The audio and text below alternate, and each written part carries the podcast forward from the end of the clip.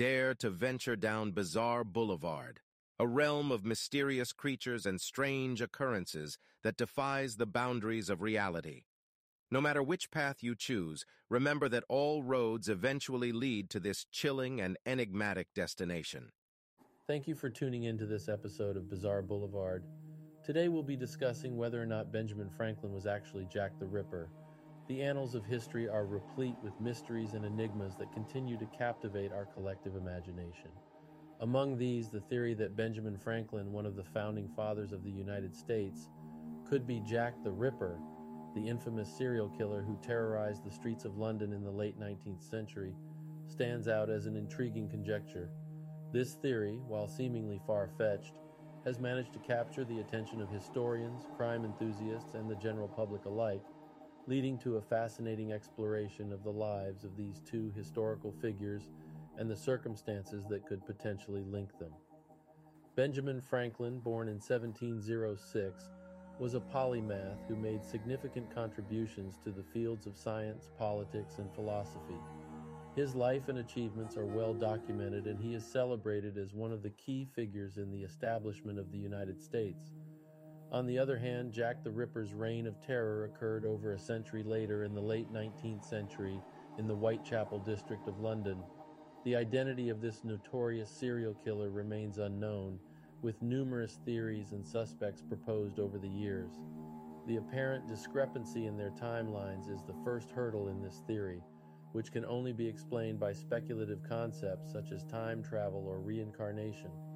Benjamin Franklin is revered as a man of science and reason, known for his inventions and philosophical insights.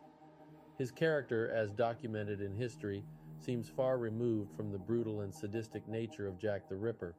However, some point to the discovery of numerous bodies in Franklin's basement as a potential link to a darker side.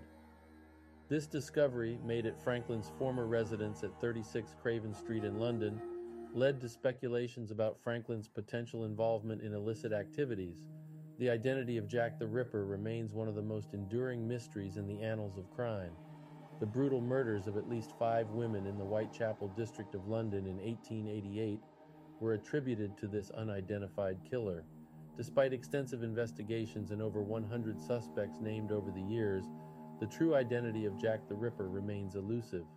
This unresolved mystery continues to fascinate and horrify, leading to numerous theories and speculations. The theory linking Franklin to the Ripper originated from a PBS series, Secrets of the Dead, Ben Franklin's Bones. This series explored the discovery of human remains in Franklin's former home, leading to wild speculations about Franklin's potential double life. The series suggested that the bodies could be evidence of Franklin's involvement in grave robbing or even murder, leading to the sensational theory of Franklin being Jack the Ripper. Many skeptics argue that the theory is nothing more than an exciting piece of historical fiction they point out the lack of concrete evidence linking Franklin to the Ripper's crimes and the significant timeline discrepancy as major flaws in the theory. Furthermore, they argue that the bodies found in Franklin's basement were likely used for anatomical studies, a common practice in the 18th century, rather than evidence of murder or grave robbing.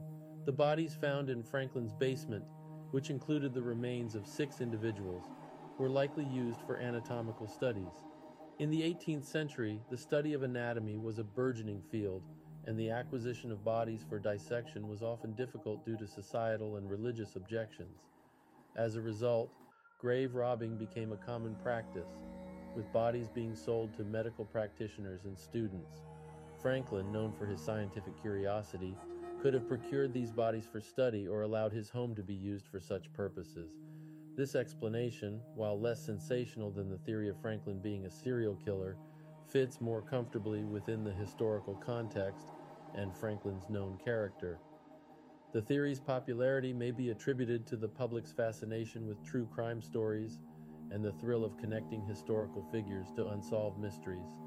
The idea of a respected figure like Franklin leading a double life as a notorious serial killer is a compelling narrative that captures the imagination. This fascination with true crime and unsolved mysteries reflects our desire to understand the darker aspects of human nature and the thrill of uncovering hidden truths. While the theory is largely dismissed by historians, it serves as a reminder of how speculative theories can influence the public's perception of historical figures.